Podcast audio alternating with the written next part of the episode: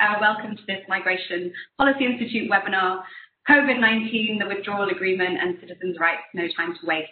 Uh, I'm Meghan Benton. I'm the Research Director for MPI's international work and for MPI Europe.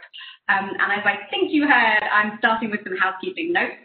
Uh, Lisa Dixon's online to um, answer any questions you have about difficulties connecting. Uh, she's events at migrationpolicy.org or you can call 202-266-1929. Um, questions about audience participation. Um, we don't have a voice Q&A today uh, for those of you on the line, but we do have a Q&A function on, um, on WebEx. Uh, so you can type questions into the Q&A or into the chat box and I'll pose them to the presenters. Or you can also email events at migrationpolicy.org or even tweet if you fancy it, migration, uh, at migration policy or hashtag MPI discuss. While you are uh, online, we have a ton of research on our website uh, on Brexit and citizens' rights, um, the most recent of which, um, if someone could uh, skip the slide, is called Brexit on the Back Burner citizens' rights and the implementation of the withdrawal agreement um, in a pandemic. Um, the recording of today's webinar is going to be available later at migrationpolicy.org forward slash events. Um, and I just wanted to introduce our speakers now. Um, we're going to start by showcasing two uh, new pieces of research. First, our own Aliyyah Ahad will draw from her recent paper with Monica Andreescu that I just mentioned, which is on the intersection of Brexit and the pandemic um, and she's going to talk today about implications for resident status, uh, health and economic issues, and specific groups um, at risk right now. Aliyyah is an associate policy analyst at MPI Europe, where she works mainly on integration, free movement, and refugee reception.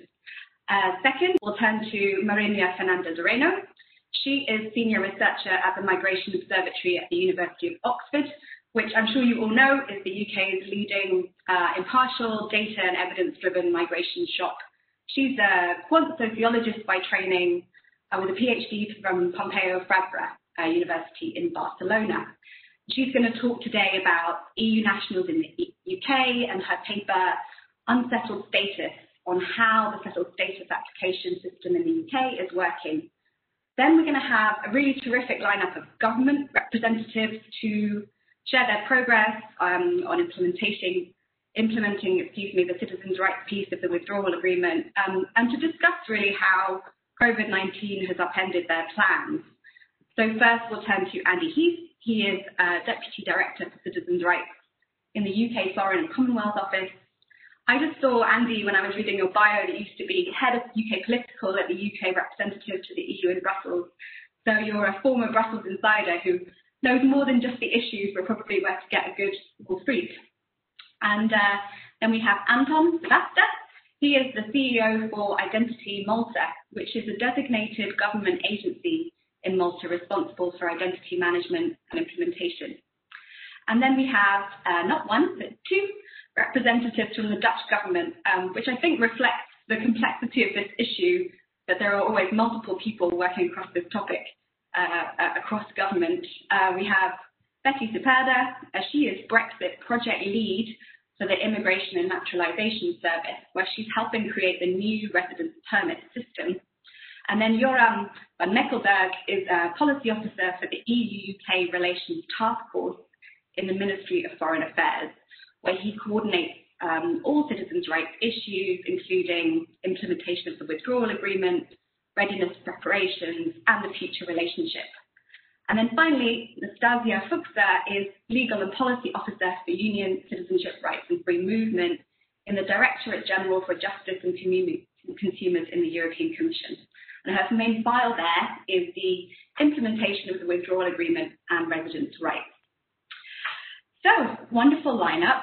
I'm going to be brief with any introductory remarks since we have um, a full schedule today, uh, but just to set the scene, uh, I was thinking about how both the COVID pandemic and Brexit can be described as grey swan events. So improbable but fairly predictable events that have had a huge fallout. And today we're going to talk about what happens when two grey swans collide. So 2020 was supposed to be a year of transition, ideally a smooth transition from the UK's membership of the EU to the, the future terms of its relationship. But the pandemic, of course, has made, has made negotiations more difficult, and it's complicated one of the top priorities, which was on the 2020 Brexit to-do list, which is the mass regularisation, in effect, of several millions of people, both EU nationals in the UK and UK nationals in the EU, to make sure that these current residents can stay on broadly the same terms. So, as you all know very well, according to the withdrawal agreement, there's a transition period up till the end of December and a grace period up until the end of June 2021, during which eligible citizens can get their resident status. This was already a tight timeline. Member states already had considerable discretion on the type of system to introduce, including the type of registration system, whether it required any additional checks of eligibility, how it would work in practice, uh, timelines. Um, so today we're asking how COVID-19 is affecting the implementation of the citizens' rights portion of the withdrawal agreement, how it's affecting planning processes as countries try to put meat on what were quite skeletal plans, how it's affecting communication and outreach, especially with vulnerable populations who are less connected or less digitally proficient or just um, not aware of the steps they need to take to protect um, their rights. And this, of course, uh, has been a topic of, of, high drama in recent days. We've seen votes in the UK House of Lords and votes um, in, the, in the House of Commons over giving EU nationals physical proof of their settled status instead of just a digital record, and then over allowing Brits who want to return to the UK with non-British partners um, to be exempt from minimum earning restrictions. These are both long-standing issues um, that weren't agreed yesterday. But we want today's discussion to take us away from politics and to focus on the granular details of the challenges that we're facing, uh, which groups they could affect, the concrete plans, contingency plans uh, being fleshed out by different member states, and the innovation and outreach we're seeing from, from both governments and, and grassroots initiatives. So how can we use this shrinking window of time to minimize chaos, protect the vulnerable, and pr produce, develop post-Brexit systems that can also withstand what might be an extended period of, of social distancing? So I'm going to start by turning to Aliyyah. What does the overall picture look like and what challenges has the pandemic exacerbated or created in you?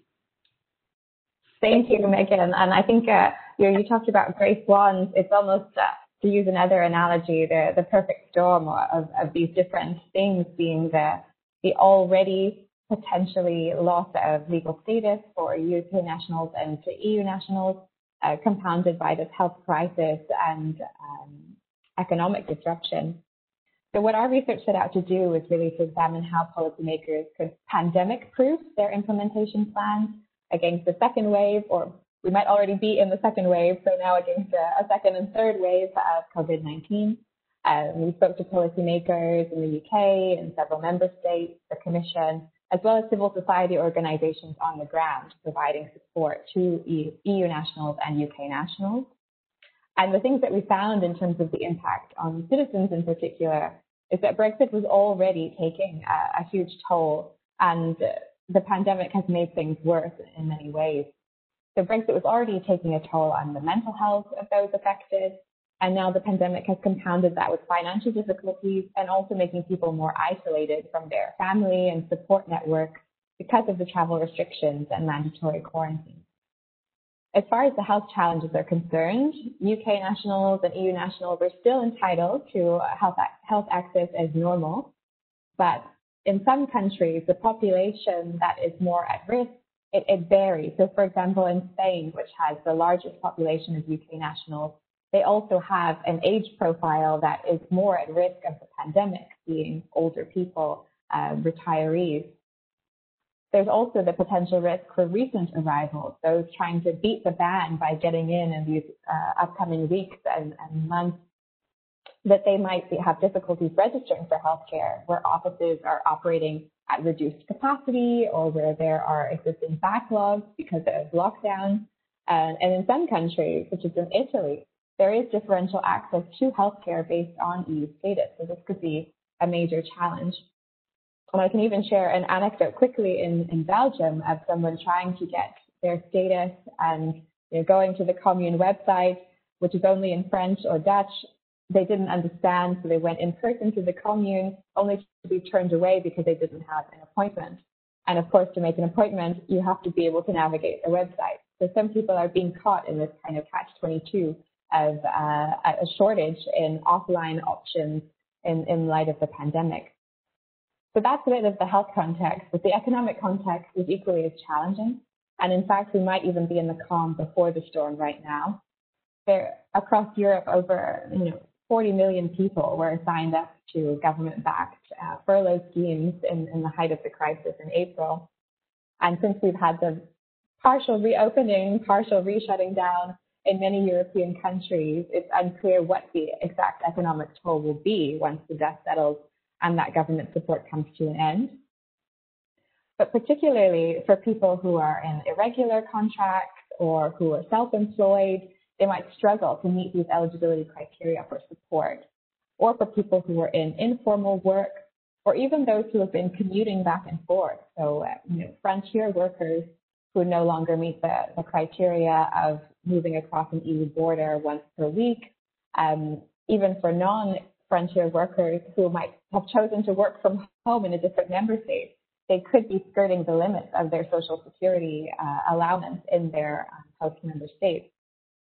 And the 3 million in the UK brought attention to the, the fact that there are some EU nationals in the UK who have been awarded pre-settled status, but still don't qualify for universal credit, which has a, a slightly more stringent burden of proof, uh, in that you need to demonstrate that the work was genuine and effective.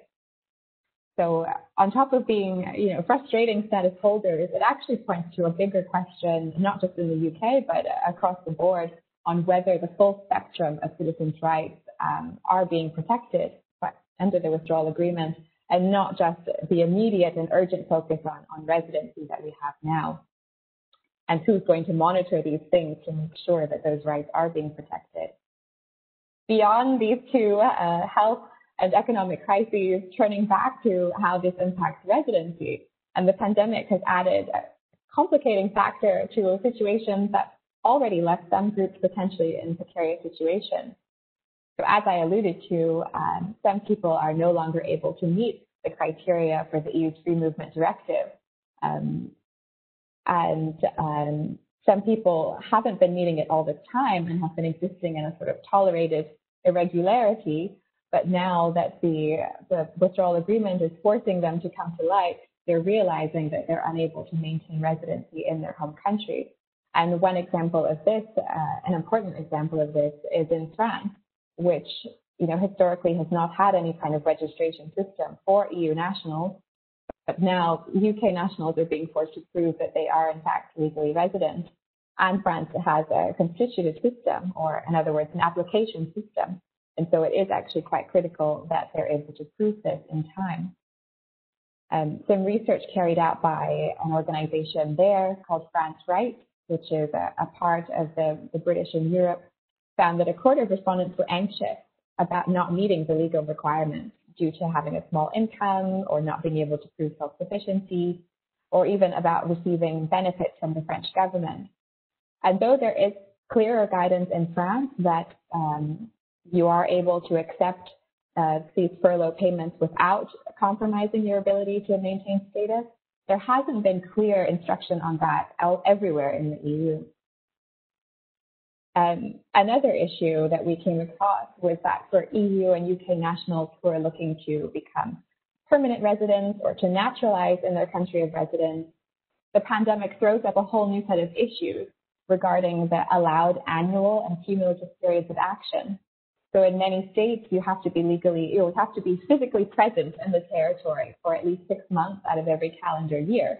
But for some people, they may be trapped or they may have been trapped for long periods of time that they weren't anticipating due to the pandemic, or they may currently be working outside of their home countries to be closer to friends or, or, or anywhere else without being aware of this requirement, which will eventually come back and limit their access to status.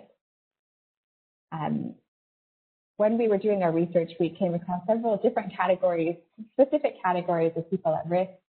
Um, And what we found was that there's still huge uncertainties over the actual number of EU and UK nationals, and especially their family members, which limits the ability to make accurate predictions and to then design schemes that will target them. But the civil society organizations on the ground definitely pointed to those with long-term medical conditions at being significant risk, um, also those who don't speak the language, those without valid biometric IDs, uh, and those who don't already possess the necessary residence requirements to live in the country.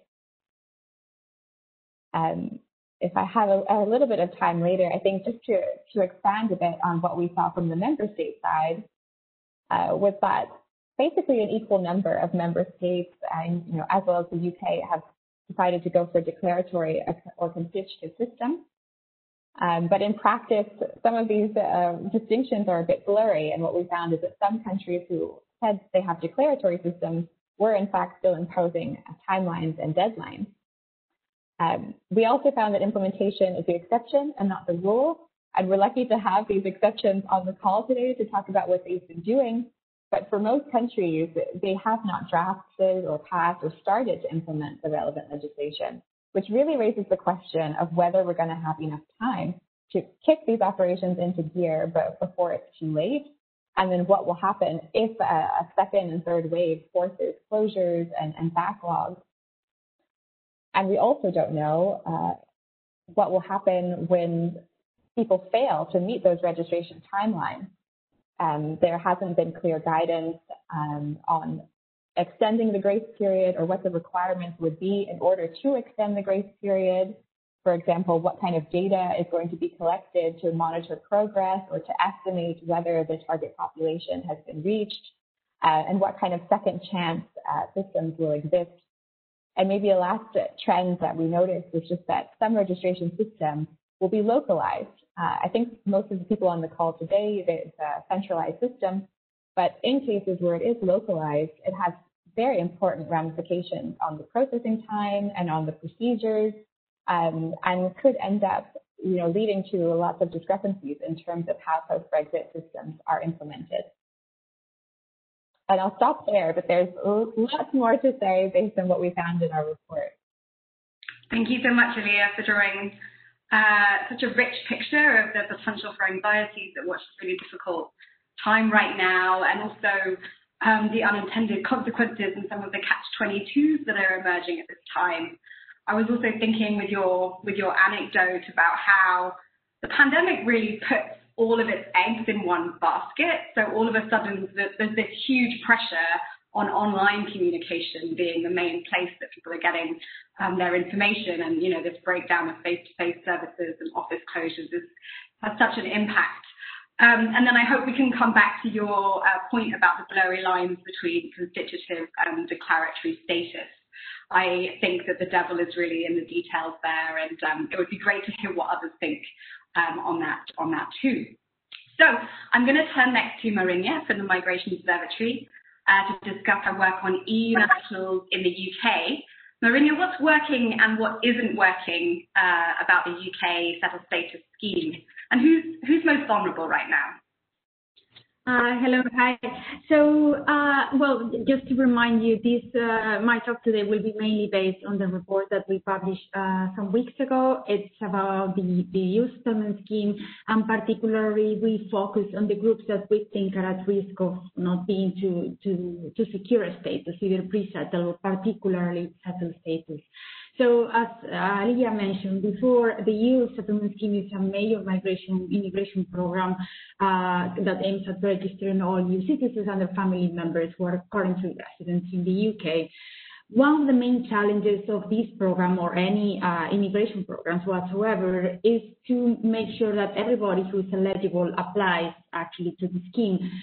This, in this case, obviously there are multiple factors that explain the participation of, of people in this type of programs, but that relate both to the characteristics of applicants, whether they are in a less or more vulnerable situation, they follow the news so they are aware that they need to apply, and also characteristics of the, of the program itself. In this case, probably for the majority of the EU citizens, the EU settlement scheme will be relatively easy and they will apply without many problems. Uh, but obviously there are some groups that for different reasons they might struggle to apply. We think that particularly in this uh, unexpected situation generated by the by the pandemic and the, the current economic crisis, some of the challenges that certain groups face might have been amplified, as, as Aliyyah mentioned earlier. In this case, for example, organizations that support applicants uh, in their application process, many of them have canceled their face-to-face -face activities and they are now only offering online or telephone help. This might be a problem for people who are socially vulnerable or who don't own a mobile or don't have uh, internet or uh, access or digital skills whatsoever. Also, one of the main challenges is that because of the economic crisis and the, and the current pandemic, the media attention have moved away from the EU settlement scheme and the need uh, for all EU citizens to apply to this scheme. So this also might prove challenging for many organizations because it might difficult their outreach strategy and particularly of raising awareness about the need of applying among disadvantaged or, or socially vulnerable groups of the population. And also another issue that is particularly relevant of people uh, particularly for people who have pre-settled status, which is a less secure status compared to the, the settled permanent resident status, is that because of the pandemic, some of them might have uh, go back, went back to the country of origin, and because of that, particularly if they do that after January uh, 2021, they might break uh, their continuous residence requirement, and they actually might lose their eligibility for uh, gaining uh, permanent settlement or permanent residence in the future. So that that's particularly a problem. Uh, in our report, we try to systematize uh, identify the factors that put particular people more at risk of not applying to the scheme. Uh, also, this includes not only people who don't apply to the scheme, but also people who might fail in the future and uh, the coming years to upgrade their status from pre-settled, which is the less secure status, to permanent residence. And usually the groups that are already at risk of not applying now will be also the groups that are at risk of not upgrading their, their status, uh, immigration status in the future. So first of all, we have people who might, for several reasons, be not aware of the scheme. And even those people who are aware of the scheme, they might not know that they need to apply to the scheme. This could include groups such as very long residents in the UK that have been living in the UK for, for several decades, and they might think that the EU settlement scheme is just for recent arrivals people who have permanent residence documents and they might not know that these documents might uh, might not work after after the, the Brexit, after the transition period, and they need to apply to this scheme. Also, children of EU citizens who depend on their parents, and this is particularly the case of children of EU citizens who were born in the UK, and the parents might wrongly assume that their their children are, are UK citizens, and this is not always the case people also who have been uh, rejected for permanent residence in the past, they might think they might not be, um, they might not apply just because they because they think they might be rejected again people with past criminal convictions who were removed in the past or people who are in prison. This is a particular group that is, um, uh, the press is giving some attention now uh, because these groups might be rejected for several reasons, uh, particularly for not meeting the suitability requirement, but also people in prison might have particular barriers because they are not aware of the scheme and that they need to apply. Um, also people that have uh, don't have social contacts, they are isolated, so they are not aware that the scheme exists. Also, uh, people, uh, as Aliyyah mentioned before, who are expecting to return home or who might just apply, um, arrive to the UK, and they might think that because they are leaving uh, relatively soon, they don't need to apply. Also, other people might be aware of the scheme, but they might struggle to navigate the application process uh, or access the, the, the application. As you know, uh, the EU settlement scheme is an online uh, application system, so people with low levels of literacy or more particular digital literacy most of them tend to be uh, old people, particularly socially vulnerable people. They might struggle uh, to apply without external assistance. Also, people with low proficiency in English might struggle to, to understand how the system works. uh, people also with lack of mental capacity whose family members are not aware uh, or, or carers, family members of carers are not aware of the scheme, so they don't apply for them, or people with other mental health problems or disabilities, which also are likely to struggle uh, if they don't have assistance from their family or from external organizations. Then we have also considered uh, the group of people who are particularly vulnerable. They are uh, facing situations of exclusion uh, for various reasons. Many of these people are likely to struggle to provide valid identity evidence, like an ID or valid passport, and evidence of their continuous residence for the uh, last five years. So in some cases, even if some of these people might have been in the UK for longer than five years, they might struggle to justify or to prove that this has been the case. So they might, at the end, secure the less uh, um, permanent uh, pre-settled status. This includes, for example, children in care or recent care leavers, victims of modern slavery, uh, people living in, in, poverty, homeless people, and also the migrant Roma communities. And finally, uh, we also have, uh, this, obviously it's difficult to identify, but people that, for several reasons, might not have complete evidence proving their eligibility to the scheme. Uh, this could be the case, for example, of people with expired passports or ID cards that they need to reapply, particularly when they apply for the first time to their embassies to get a, a new ID. And depending on the country, this might take several months, so they might struggle to apply on time.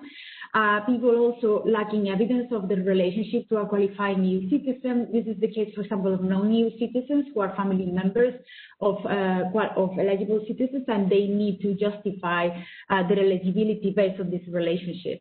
Uh, people also who are living in non-standard housing, so for them might be difficult to prove uh, this continuous residence requirement, and also people who have arrived shortly before uh, the cutoff date for eligibility, as, as mentioned earlier. One of the main problems that we have uh, in relation to the settlement scheme uh, is that we don't have enough data to monitor how the, the, the settlement scheme is covering all the eligible people. Uh, in particular, we don't have data uh, to identify the number and the characteristics of residents who haven't applied to the EU settlement scheme. And remember, these people will become irregular after the 30th of June 2021. Also, we don't have precise data to know whether people are being uh, granted the right status. So, for example, people that have been in the UK for more than five years, but then they get the, the less secure pre-settled status. And also, we still have uh, no data on people who fail to upgrade from pre-settled to uh, settled status. So at the moment, we don't have uh, data to monitor these transitions. This should be relatively easy, and it will become a, a bigger problem in the future than, than it is now. Um, yes, so I, will finish my presentation here. Thank you so much. That was extremely interesting. I really liked that point that you started with about how the pandemic has put the supporting infrastructure out of action right now, which is, I think, a really important point that we don't often acknowledge enough. Um, and then that was a really rich picture of the existing vulnerable groups, but also new ones that have arisen just because of, of COVID. That point about how people may have returned home on, a, on an initially short-term basis that has now become an extended period of time is such an important one with how it interacts with minimum residence requirements. So thank you. And I'd love to come back to the data points later and hear about how this year has made that more, more challenging. Um, okay, I'd like to turn to Andy next. Um, as I mentioned, he's Deputy Director for Citizens' Rights in the Foreign Office. Um, hi, Andy. How is implementation of the withdrawal agreement going on your side? What are your main headaches and what's keeping you up at night um, following the pandemic's arrival? Thanks, Meghan, and uh, good to be here uh, this afternoon, especially following up on uh, Aliyyah's excellent report, which I very much encourage everyone to read. I'll speak a little bit about UK implementation first, uh, and then touch on implementation for UK nationals in the EU as well. So starting in the UK, I think it is worth reiterating, hopefully this will come as a surprise to nobody on the call, that right from the very beginning, citizens' rights has been a priority, both for the UK government and also for the members. I think this has been a through, actually step back a little bit, the headline. I think it's a really good story to tell on this. Um, starting with the EU settlement scheme, we've heard this, uh, about it already today. But with 4 million, over 4 million now applications received and 3.8 million, over 3.8 million grants of status, this has really been quite a successful program. And I think we should give credit to the work of the you know, 1,500 Home Office staff who are working hard to process these applications and all the colleagues in the Settlement Resolution Centre who are available uh, all days to answer questions from EU citizens here. Um, we've also been supporting uh, more vulnerable or harder to reach EU citizens here in the UK. I think the report talks about the £9 million we've uh, spent for 57 independent organisations to help UK uh, sorry, EU citizens who perhaps we in the government aren't able to reach through our existing chan channels. And it's good that that's been expanded another 8 million for this financial year. Um, we've talked about COVID, and I think one of the benefits, one of the real positives about the design of the EU settlement scheme has been the fact that it is digital, predominantly digital by default. And so throughout the pandemic, people, EU citizens, have been able to continue to apply. Because we talked about those who aren't able to apply, and so all the, the assisted digital support that the Home Office has put in place is continues to be really important. But in the way that uh, some implementation in some member states has been quite seriously disrupted or delayed due to the COVID pandemic in the UK doing those EU citizens. Um, and it's quite nice, the, um, the Select Committee in the House of Commons published a report on citizens' rights this week, uh, describing the EU settlement scheme as a, as a success and a considerable achievement. And we don't always get uh, lots of praise from House of Commons Select Committees, so it's really nice to see sort of scheme being recognised there.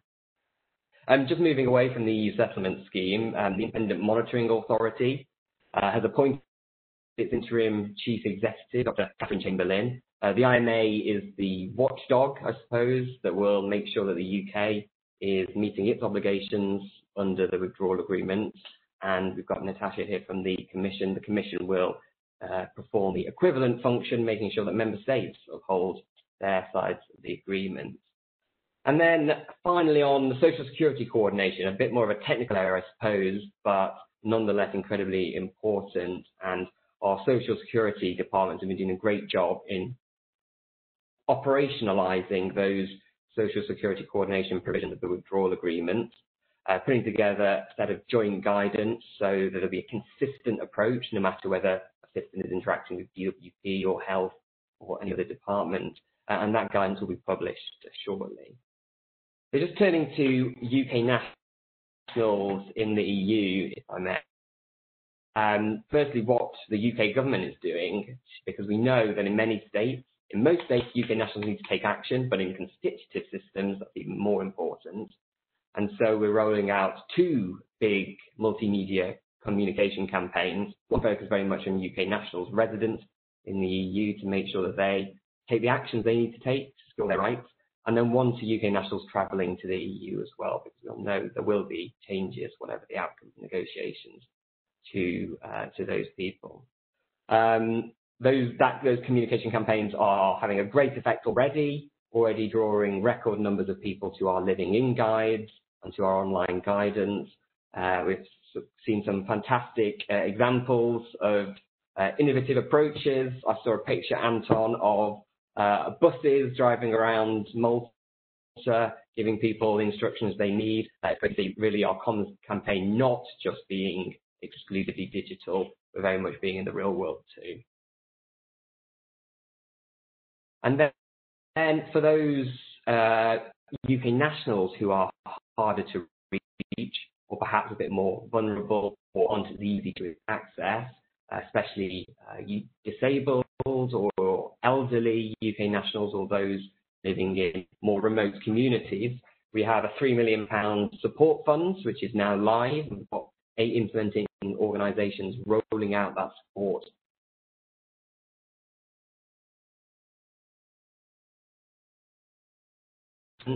Up to 500 UK nationals have had their application to personally supported through, through those organisations. Yeah, encouraging to see. And so you think I'm doing a lot of nationals. Um, not it can't just be uh, the UK government's responsibility. Under the withdrawal agreement, member states clearly have a really important responsibility here to make sure that UK nationals uh, are able to secure that in a timely fashion. And we've seen some really good examples from member states COVID are working really hard. And it's great to see colleagues from different member states here today who can say a bit more about how they are implementing the withdrawal agreement in their member states. But we do have some concerns remaining, and we continue to draw attention to these uh, with the Commission through the special specialised citizens' rights and the committee, and directly with the states.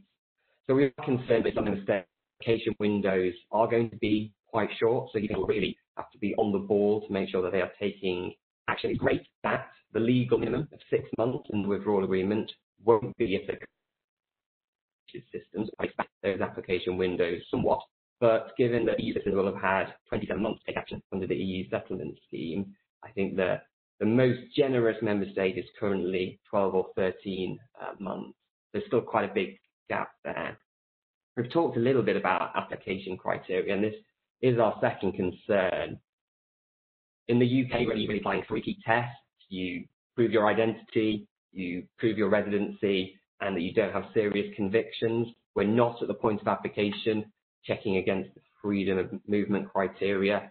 And there is a concern that, especially with COVID, there are some people who may expect, and we might expect, to be secure under the withdrawal agreement, may find that they run into difficulties. So we're calling on member states to take a flexible and generous approach to UK nationals. The third area is communications. I've talked about what the UK is doing for UK nationals, but the withdrawal agreement commits member states to also uh, rolling out publicity.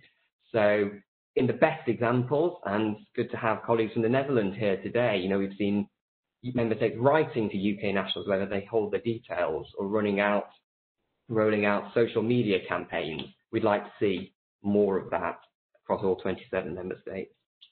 And then finally, a consistent application. And the withdrawal agreement mandates all schemes to be simple and streamlined and transparent. Uh, I hope they will be and won't be caught up in the when they're rolled out in bureaucracy and red tape. Uh, and there aren't too many face-to-face meetings required, especially if we see a second and third wave of COVID across the continent. continent. Um, and we're calling on as well on central authorities to make sure that where uh, implementation is taking place at a regional level, there is some level of consistency between regions. And we're not seeing, in extreme cases, different foreign authorities in different regions all taking different approaches because that's just going to make it harder for citizens to secure their rights. So that's what uh, the UK is doing uh, and a bit about what we see in the EU as well. Thank you so much, Andy. And thank you for reminding us that we need to celebrate successes as well as just highlight uh, deficiencies and limitations of systems. The numbers really are very impressive. And I also really like your point that a digital system has disadvantages, but it is really thriving in a year of pandemic. Um, so thanks for those points and also the, the innovation, which um, again would be nice to turn back to once we've heard from the other governments. Um, I want to turn next to Anton Sevasta. Uh, he's CEO for Identity Malta. Started the we started um, accepting renewals for, for the Brexit applications after um, uh, the withdrawal agreement in 17 February 2020 of this year. We started, um, we started accepting applications at our offices. Um, uh, obviously, during the pandemic, we had to stop the process uh, for, for a period of time. We still accepted those with uh, change of address and new applications. We accepted them by appointment. Then in the 1st of July, we started again accepting um, the applications for the renewal or change of status to the new withdrawal um, agreement according to Article, Article 50. Um, uh, what we've done uh, so far, we divided um, the parts uh, Malta, we divided different dis- districts in Malta. We sent a letter to those registered with us, um, a letter to Verdi with a leaflet and uh, an application with all the information needed in order to apply. Those from the relative district, so who, who, who lived uh, in the relative district, they had to come to our offices in order that we accept their application and take their biometrics. Until now, we have roughly served around 75%, 80% of all the areas.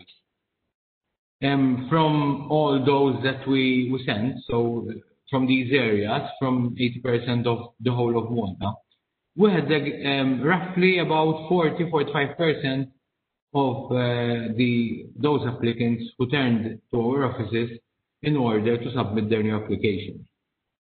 So practically by the end of next next month, we should uh, we should finish the, uh, the registration process, and we will leave up till the 22nd of December for those who had missed to come during these these uh, these times, so that those who had who didn't or who couldn't come during that time and those could come in that month during that period of time, about four weeks. We also uh, managed to we also managed to uh, serve those uh, those elderly people in time before the pandemic, at, their homes or at their elderly homes. And where, where, where that wasn't possible, we accepted applications with uh, a photo with a photograph and uh, obviously some relative could come to our offices to apply on their behalf. So actually that's what we've done what we've done so far. We are now trying we are now sorting out the process so that we can start issuing the residency cards for these British nationals and that should also start in a few days. So do you have some questions or you want to elaborate on something else? Uh, yes, I can um, ask one follow-up question. It Sounds like there's been a lot of flexibility built into the system, um, but are there any eligibility requirements that are that are checked? Uh, Andy was speaking about how one of the big question marks was whether or not um, employment status, income, um, health insurance, these kinds of things were being checked as part of the registration process. Yes, once they apply, once they apply, the applications will be accepted by the front officers. So the front officers will check, they, they will have the necessary documentation according to the application and according to what we have established in our in our regulation. Um, uh, after after they're sorted, um, these are the applications are inputted in the system just in front of, of the of the client, of the customer, and automatically they will then start the processing at the back at the back end. And they are also sent to the police and to various police departments or electronically. The, the, the, the system for that. And while the other documents are checked manually one by one by our back officers. When that process finished, then they will pass to the final phase, which will be pending final approval when the uh, after all this, the supervisor will check the application again and will give the go-ahead for the final approval so that the application will automatically um, pass to the printing section where the residence permit will be printed. And the applicant will be advised by a, by a, by an advice, uh, by printed advice, posted advice, and they can collect the letter with the card with the letter. Could you say a little bit more about what kind of so set out in the regulations? What is the criteria that they're evaluated according to? Okay. Um, first and foremost, the uh, they will have to establish on what criteria they're applying. There will be employment, self-sufficient, partner, all these these, uh, these type of application and uh, they would also would need to uh, would also need to prove that they have enough funds to, to, to stay there, to, to stay to stay here in Malta. And uh, obviously they would need to bring their passports. They would also need to bring evidence that they have been in Malta for the last um, six months. And these would vary from uh, accounts in the bank, from receipts, from uh, electricity bills, water bills, and things like that, which will be assessed by the assessors at the back office. Thank you very much. Um, very helpful. Um, I, I, think I'd like to come back to this in the Q&A if this is possible, because I think the question of what happens to people who can't fulfill documentary requirements or don't even fulfill eligibility criteria, for instance, because their income thresholds aren't high enough or they haven't had uh, continuous health insurance to qualify under the Free Movement Directive. This question of what happens to people who whose applications are turned down seems to me one of the big uh, the big remaining issues um, uh, when it comes to uh, citizens' rights. But thank you so much for your for your intervention. And let's move now to a different uh, different country in Europe. Um, we have two Netherlands speakers who are going to split their time. Betty and Joram. Um, I, I, assume Betty is going first. What are the lessons from the Netherlands uh, in terms of implementing the withdrawal agreement, um, and, and what are you struggling with? Meghan, and thank all the others for their very uh, interesting contributions. The Netherlands started in 2018 with the first focus groups of Brits because we wanted to know how we could uh, get the communication done. So we started in the first week of 2019 with an information letter to all UK nationals in the Netherlands where we explained what would happen in case of the Brexit and especially also in case of a no deal. Furthermore, we all we sent all the UK nationals in March 2019 a temporary residence permit so they know they could stay even if there was a no deal, which luckily didn't happen of course. And we continue every three or four months with focus groups. So we knew what was happening in the community and we could adjust our information on the needs of the community. Most of the information is digital. The Netherlands is a very digital country. Uh, almost all uh, citizens have uh, access to fast internet in the Netherlands. That makes it pretty easy for us to just continue the digital information to all the UK nationals.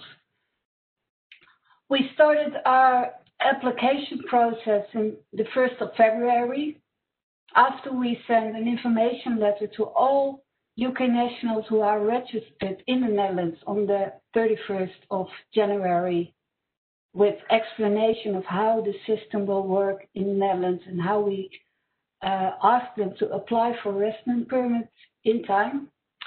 The aim of the Dutch government is to give them as soon as possible the information they need and the new resident permit. So we we aim at uh, finishing everything this year, although we know that they still have the possibility to apply till uh, half of next year. But because we want to give the security to UK nationals in the Netherlands, we think it's very important that they can make an application this year. Our system is that we invite invited UK nationals. We start with the UK nationals who live the longest in the Netherlands to invite them to apply for residence permits. And we finished the invitations uh, in August. So we invited 35,000 UK nationals to apply for residence permits. And about 75% of these people applied and got their resident permit by now. The first resident documents we delivered on the 27th of February that's a biometric resident permit with the fingerprints and the photos and will be future proof Uh, in, and two weeks later, we had the lockdown and the pandemic hit us because we couldn't get the fingerprints during the first phase of the pandemic. Um, from August on, we had some extra offices and space for getting the biometrics. And we still think that by the end of the year, everyone will get their documents so they can travel, prove that they are beneficiaries of the withdrawal agreement. I think I will give the word to Joram for some ads on. Yes, for sharing the information on the Dutch system. Uh, let me first start with my role as a coordinator of citizens' rights related to Brexit. I am responsible for a consistent, coherent, and timely implementation of the citizens' rights part of the withdrawal agreement, including related policy areas outside of the withdrawal agreement. And I haven't seen this role in that many other countries, but in my opinion, it is a really useful role. Um, it has, for example, resulted in a consistent interpretation of all policy areas that touch upon the residency part of the withdrawal agreement, which has been helpful in our national implementation. Uh, not only can I try to connect other departments uh, um, in order to solve outstanding issues, I can also analyze whether every angle I'm aware of has been taken into account. And this has, for example, uh, helped in solving uh, the question of the treatment of UK personnel working for uh, uh, international organizations after Brexit, uh, because this issue has cross links with many other policy areas, for example, of the Ministry of Foreign Affairs, but also of the Ministry of Healthcare, the Ministry of Social Affairs, and the Ministry of Education. And this issue has not been dealt with in the withdrawal agreement. And unfortunately, such a role also makes you the clear owner of the problem and of the issue, but I, I would rather be the owner of the issue than accept that the issue remain, uh, remains unsolved. Um, and uh, the, in my role as a coordinator, uh, I was not only responsible for the implementation of the uh, citizens' right part of the uh, withdrawal agreement, but also I was responsible for the stakeholder management with all uh, all uh, different stakeholders inside and outside of the Dutch government. And uh, I think this is also one of the best practices I wanted to share with you. Um, we really did cooperate with uh, all stakeholders involved, um, uh, uh, also with the British in Europe, the, the grassroots organization that was mentioned before, and the British Embassy in The Hague. We have had two successful meetings with them in which pressing questions were answered and concerns uh, were shared that were alive among the British uh, population living in the Netherlands. And in those meetings, all relevant government agencies participated um, because we are convinced that listening to concerns and questions can improve the implementation of the citizens' rights part of the withdrawal agreement. And during those meetings, we were able to alleviate some of the concerns and also answer some of the questions that were raised. And after the meeting, we modified our procedures and communications to the wishes of the British in Europe and the British Embassy. Um, and we jointly informed our parliament about the steps uh, we had taken. Um, and I think this has not only resulted in a good relationship based on mutual trust, but also really helped UK citizens to clarify the sometimes unclear situation to them.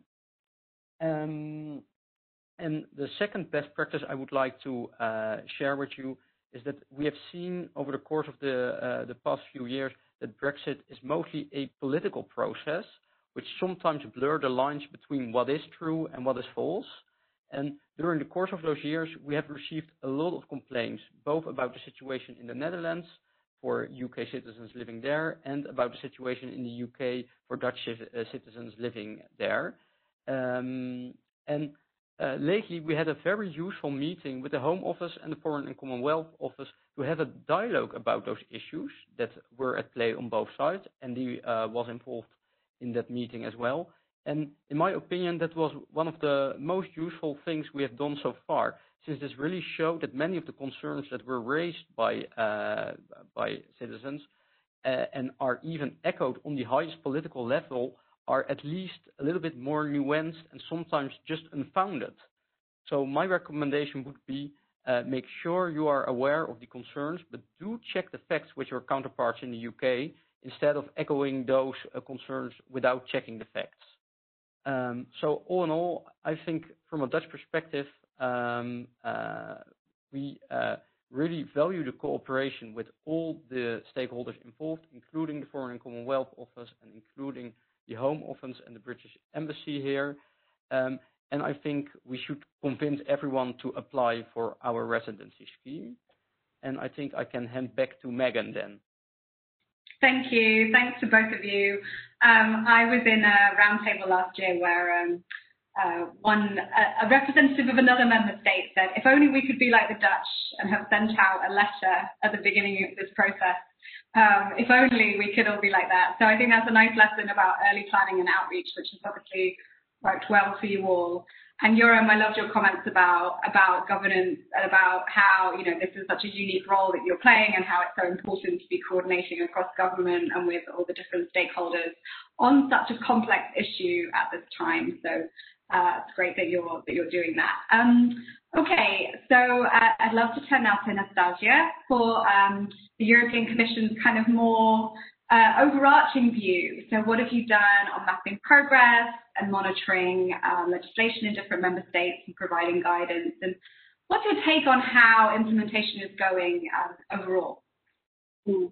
So thank you very much, Meghan, and uh, hello from, from Brussels. Uh, as Meghan just said, I'll give you a bit of an overview of how the European Commission has worked with the member states in implementing the citizens' rights part of the withdrawal agreement, uh, which of course has, has been a top priority for the for the European Commission uh, in in the last couple of uh, years, and now focused on implementation, of course.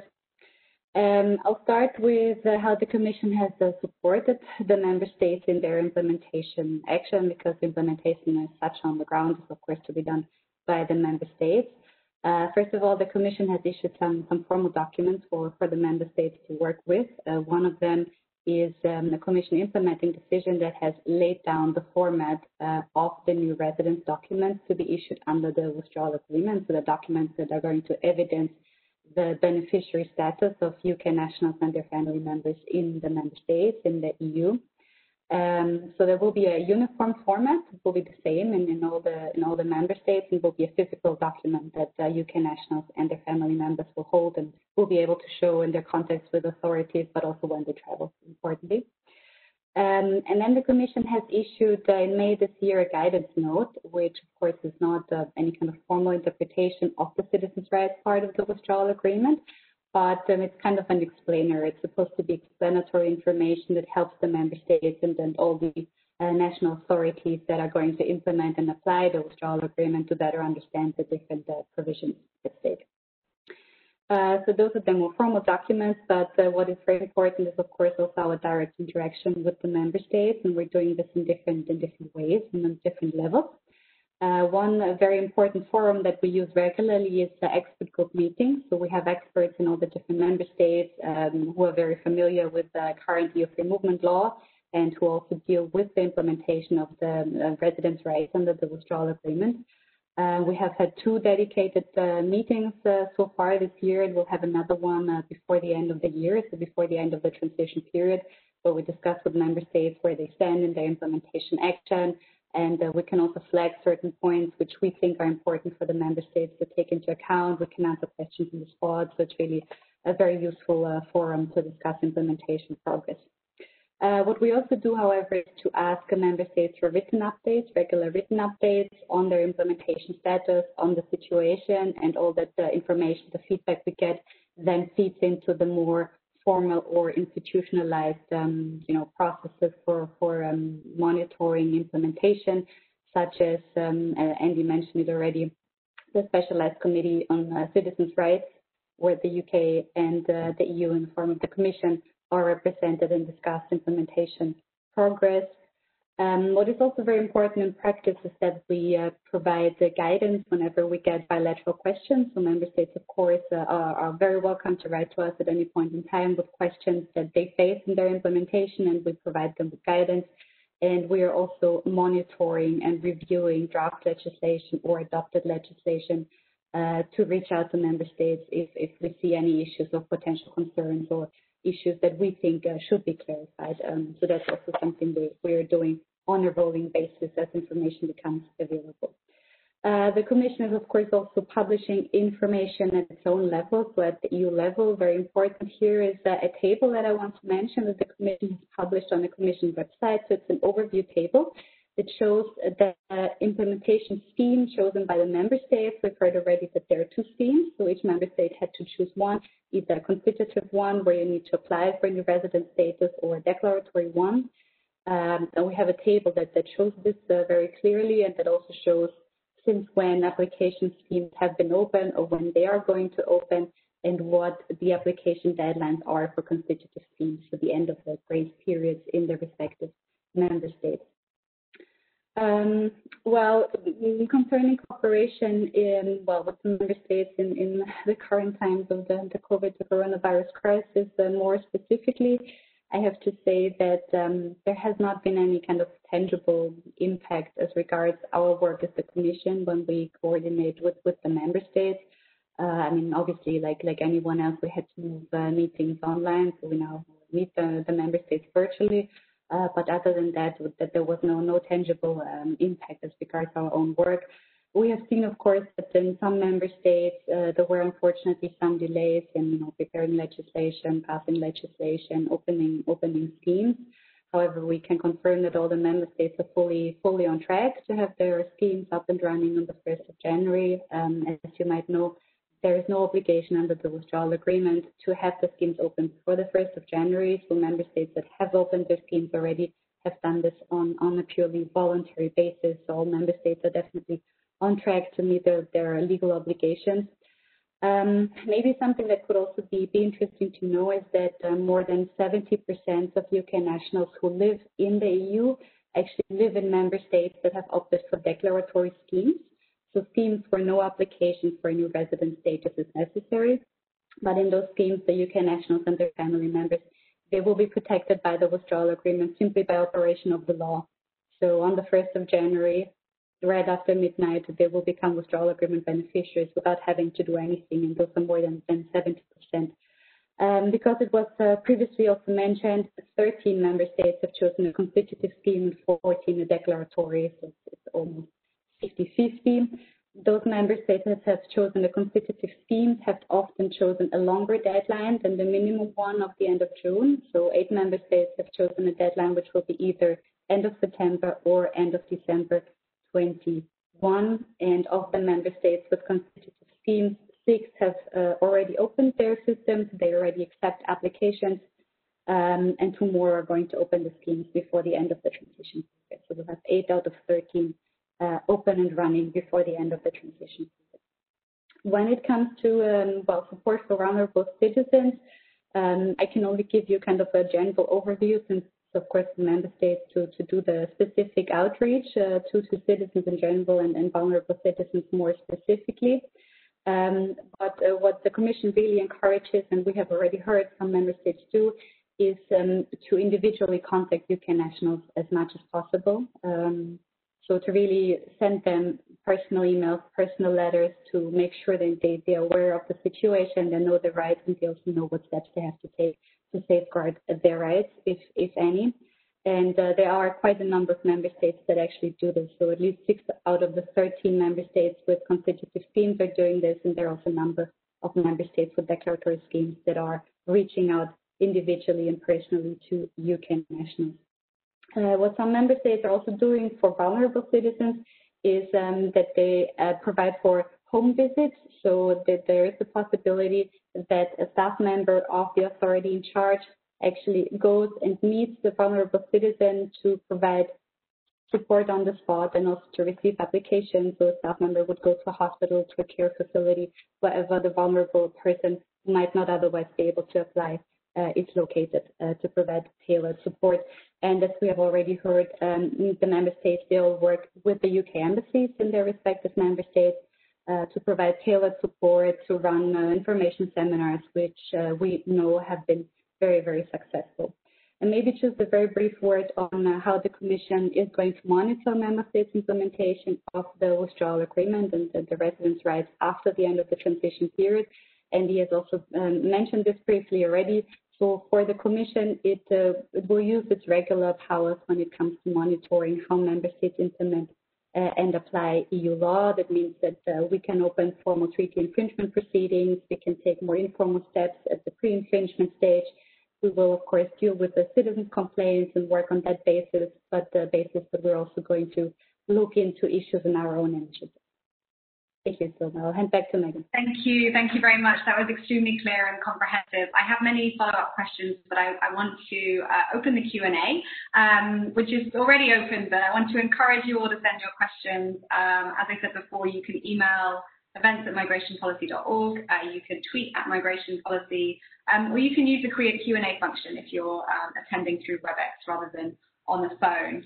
I have had a few questions already come in, and I wanted to start with one to our analysts, uh, to Mariña and Aliyyah. So same question to the two of you, starting with Aliyyah, please.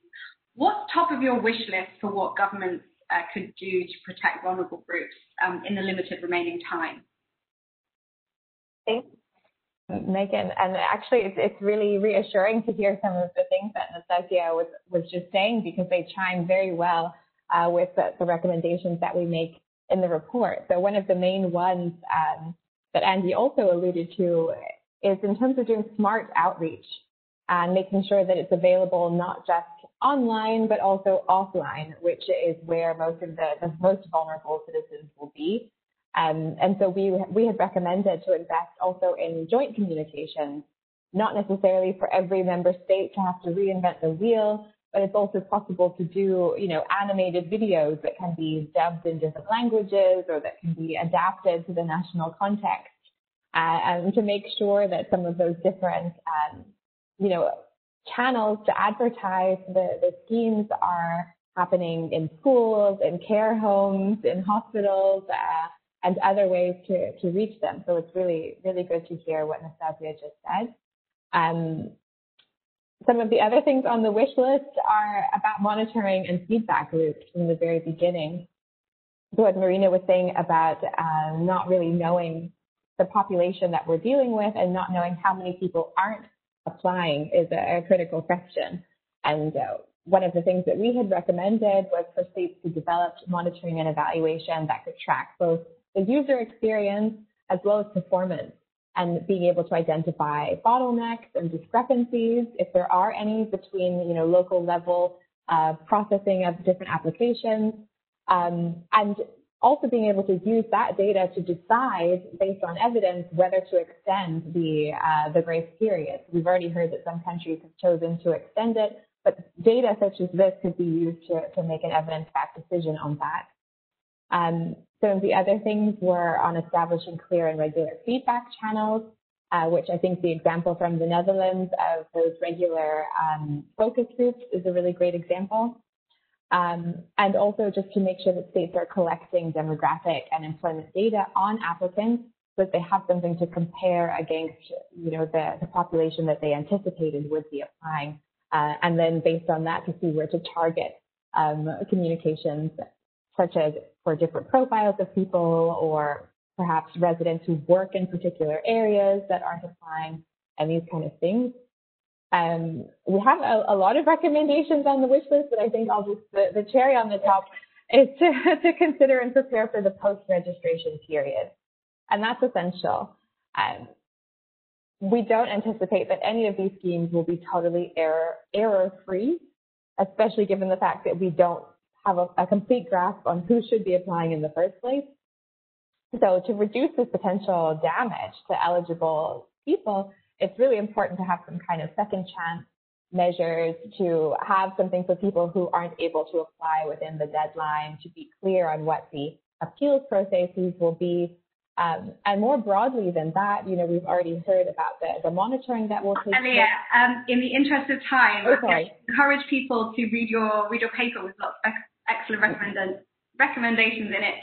And, and just move on to Mariña now. Um, yes, please. Uh, thanks very much, Aliyyah.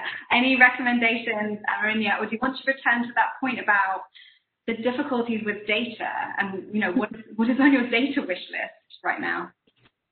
So yes, in addition to everything that Aliyyah mentioned, uh, this issue of data, particularly that we don't have uh, data about non-applicants, so who are who are these eligible people that have not yet applied, probably improving the linkage between different uh, data sources with the, the EU statistics and the uh, different sources of administrative data, including the Department of uh, Pensions, also benefit uh, administrative data. So there are a uh, range of administrative data that can be linked and people, uh, well, people from the home office might know this, that this person is active in the system, maybe it's working, receiving benefits, but it doesn't appear in the EU settlement scheme. So that might help uh, to identify at least some people that, that are eligible and haven't applied yet. Oh, thank, you. thank you so much. Um, uh, can I turn to Andy now? Andy, you mentioned um, quite briefly that there are some responsibilities related to outreach that are in the hands of member states when it comes to their UK national population. Is it difficult to draw lines of responsibility right now, given you know there's action that you're doing and there's also these responsibilities that member states have? Um, and then relatedly, uh, is it difficult to make sure that the advice is up to date that the UK government is, is giving when there are information gaps and when things are changing quite quickly? You know what? I don't think it is difficult to draw the line. And in fact, I'd go further than that and say it works best when we and our network of embassies and uh, high commissions and consulates are working with the host governments in member states.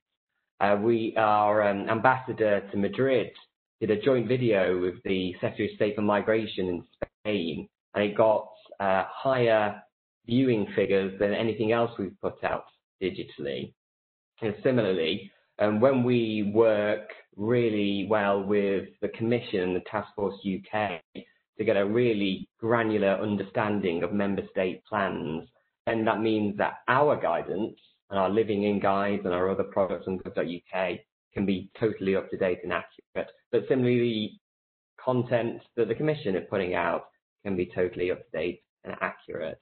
So I think, uh, and at a technical level, at an official to an official level, I think the cooperation and collaboration we've seen uh, across all member states has been really, really impressive. And when the history of this whole process comes to be written, I'm sure that will be pointed to as, as a strong point. Thanks, Andy. Um, I, I have a question for the Netherlands that's come in. I'm not sure if it's for Betty or Joram. I think it's for Betty which is, um, is there any analysis on who hasn't applied yet for the residence permit um, uh, right now? And perhaps I can add on to that, what is your plan for dealing with people who don't apply within um, the time frame or who don't meet any eligibility requirements and have their um, applications rejected? Uh, yeah, I think I can answer it, Betty. Yeah. Uh, we did some initial analysis of people who didn't apply, and we can only analyze about the period with uh, of how long they are in the Netherlands and what are their age demographics. And we see that most of the people who didn't apply, it's about 6,000, uh, are in the working age between 20 and 60 and they live about three or four years in the Netherlands. So that's the main analysis we did at this moment, and we're just looking into how to we can reach this group. And one of the things is like we have a Brexit impact scan for employees, so we get we're going to raise awareness also with with employees that something is changing also for the UK national employees. So that's what we try to do, but we don't know the people we don't know. One of the main concerns we have also in the Netherlands, we have a very good registration system, the personal name record database, but it's not 100% uh, that's what we know. Thank, thank you. Um, Joram, did you want to add anything, or should I throw a different question to you? Which would you prefer? Uh, I just want to reiterate what Betty said. We are doing our utmost to reach everyone and to convince them to apply in time. Um, and uh, yes, uh, perhaps you can now throw another question to me. Well, yeah, I mean, it's related, which is, I mean, you're also responsible for following the, the future relationship and for uh, negotiations of that. What are you looking out for there when it relates to uh, specific groups? For instance, you know, people who run businesses out of several countries. There's obviously been a big call for, for free movement rights. This is a, a, little bit of a hard question to answer because the, the um, it was a, clear red line uh, from the UK, and please fill me in on this, to stop the uh, free movement of persons and free movement of services uh, after the transition period. So the, topics about which we are negotiating in the future relationship or for, the future partnership on mobility topics are quite limited. So uh, what you just raised, um, um, we will have to see uh, after the negotiations have ended whether that's included and part of it, um, and how that is covered. I tried to ask it in a neutral way, but thanks for your similarly diplomatic answer. Um, if I could turn to Anton now, um, what would be most helpful from the Commission right now? I told you before, our exercise is near of registration is nearly finished. So um, uh, will start rolling cards as soon as possible from the next few days. We'll be starting off from those who had expired cards. We're also um, uh, accepting new applications. We'll be accepting new applications and uh, renewal applications up till the end of this year, and then from next year, we'll also be accepting the applications till 30th, 30th June of 2021. So uh, for the time being, I think I, I don't know what, what, what, what we could expect from, from the European Commission. So I don't think that uh, since the process has already started, kicked out, and the and the process was uh, practically quite smooth. I don't think that we, we can expect something that could help us from the European Commission. Thank you. It's, it's good that we're showcasing some of the good news stories as well um, in this webinar, so thanks for that. Um, uh, Nastasia, I wanted to ask you a little bit about um, about governance and coordination in the European Commission. So there's always been a sort of dividing line between third country nationals who are the responsibility of DG Home and EU nationals the responsibility of DG Employment. Um, where are UK nationals going to fit in the sort of future portfolio of the European Commission? Um, and, how uh, is their status kind of being coordinated right now, given these uh, slightly quirky uh, portfolio divisions? Yes. So, um, well, to start with your question, who will be responsible for, UK nationals after the end of the year? Um, the, the question will always first be, is a UK national beneficiary of the withdrawal agreement or not? If the answer is yes, so we have a beneficiary under the withdrawal agreement, then it will be DG Justice in general for residents' rights. Um, if it's about frontier workers or social security coordination under the withdrawal agreement, that will be handled by DG Employment, but the residents' rights in general will be handled by DG Justice. Um, if we talk about a UK national who will not be covered by the withdrawal agreement, then he or she will be covered and handled by DG Home as a a normal third country national. So that will be the, the dividing line in, in the future. Um, it is true that uh, we currently, uh, also under youth movement law, have um, certain division of tasks inside the, the European Commission. So DG Justice, uh, my unit, uh, we're dealing with free movement of EU citizens uh, in general and of their family members, also when they're third country nationals.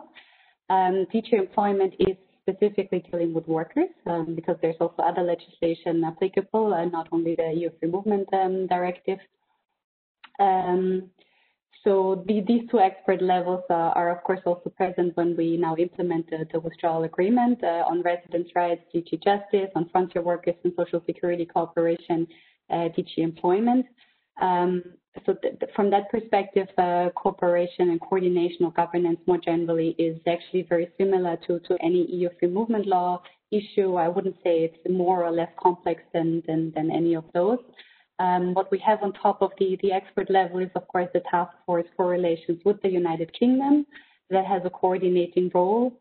Um, so that, that exists on top of it. Um, but otherwise, the coordination of governance process is, is very, very similar and um, has, has been working very, very effectively. Everyone, of course, is aware of the, the top priority of, of the issue to make, to make sure that uh, life choices are protected and safeguarded, and so cooperation has worked very well inside the Commission. Thank you so much. Um, I have two um, slightly technical questions for Andy, so uh, I hope these are questions that you can answer. Um, uh, well, well, one is technical, one isn't so technical. The technical one is whether any consideration has been given to people in a situation where they're trying to return to take up status in other um, EU countries. This is UK nationals. In this case, it's a, uh, some, someone who lives in Singapore. Um, and how travel bans and um, uh, you know flights flights being grounded are going to interact with um, with uh, Brexit requirements. So he, he'd like to take up status before the end of the year and is worried about um, not being able to return home. And then the second um, question is about whether you're concerned at all about uh, Irish nationals in the UK who are obviously covered by um, Common Travel Agreement instead, uh, Common Travel Area, excuse me. Um, are there any concerns there about uh, the status of Irish nationals or any interesting considerations that you've been um, paying attention to? Thanks, Meghan. So um, obviously, COVID does add additional complications, and the example you gave of travel bans, travel restrictions is very difficult, um, and it is something that we are working through the implications of domestically. In the UK system, just stepping back a little bit, we've been very clear deadline for the EU settlement scheme will be um, June next year. And as I said, the scheme very early have had those twin to apply. Very clear that where the grounds for late actions, the UK will take a very generous view. Some guidance on what constitutes reasonable ground early next year. On the member state side, which is the example you gave, Meghan, I think we'd encourage, as I said in my initial remarks, member states to take a pragmatic approach. Um, it's up to members, of course, to how they implement the withdrawal agreement and where they set their deadlines. But it is really reassuring that they have decided not to stick to the legal minimum, minimum June next year and are pushing their deadlines to right out towards the end of 2021. And hopefully, by that time, that does give those UK nationals you described, Meghan, enough time uh, to, return. Um, I, won't say too much, if that's okay, Meghan, on the uh, on the Irish issue, uh, as I'm not the the expert on that. But as you rightly said, Irish citizens um, are in a very special position by virtue of the common travel area, and uh, our guiding motivation in all our policy making, whether it is on residency or social security coordination, is to make sure that all citizens have access to the rights to which they're entitled. So there is there is work ongoing in government to make sure there aren't any cracks or loopholes that any citizen could fall between. Um, but ultimately, all citizens, particularly Irish citizens, can be reassured that their rights will be protected. So thank you so much, everyone, for staying on. Uh, I was really enjoying the conversation. Um, so just to close, if I could just say a couple of things. Um, I think one of the big themes, uh, and I, am coming out feeling quite optimistic after this webinar, is that there have been huge challenges this year, but it's also been a, a time for innovation in a time where you know digital systems have really come into their own. So if we can use the kind of double challenge of these tight timelines in the pandemic uh, to develop more robust systems, it's thinking about things like flexibility and alternatives, people who aren't digitally proficient, uh, designing streamlined systems that, that work well even in a pandemic and don't rely on you know paper-based or or in-person meetings, which which are really difficult to sustain right now. Um, and I think another really key message is that the politics of all these issues has kind of been won. this is really about the detail. And so there should be enough kind of consensus uh, to really get some of the uh, outstanding issues resolved um, with the time that we have. So thank you so much. All the speakers were really uh, candid and fascinating uh, with, your, with your interventions and responses to questions. Um, as you'll see from your screen, there's just some follow-up here. Um, any further questions that we didn't get to, you can still email us. Um, the audio will be available later, um, migrationpolicy.org forward slash events. Please look at Aliyyah and Monica's brief, Brexit on the back burner, citizens' rights and the implementation of the withdrawal agreement. There are also some other resources there on Brexit. Um, reporters can contact Michelle and Mittelstadt at migrationpolicy.org, uh, and there's some other links on your screen right now. So thank you so much, everyone. This has been really great, and have a great rest of day.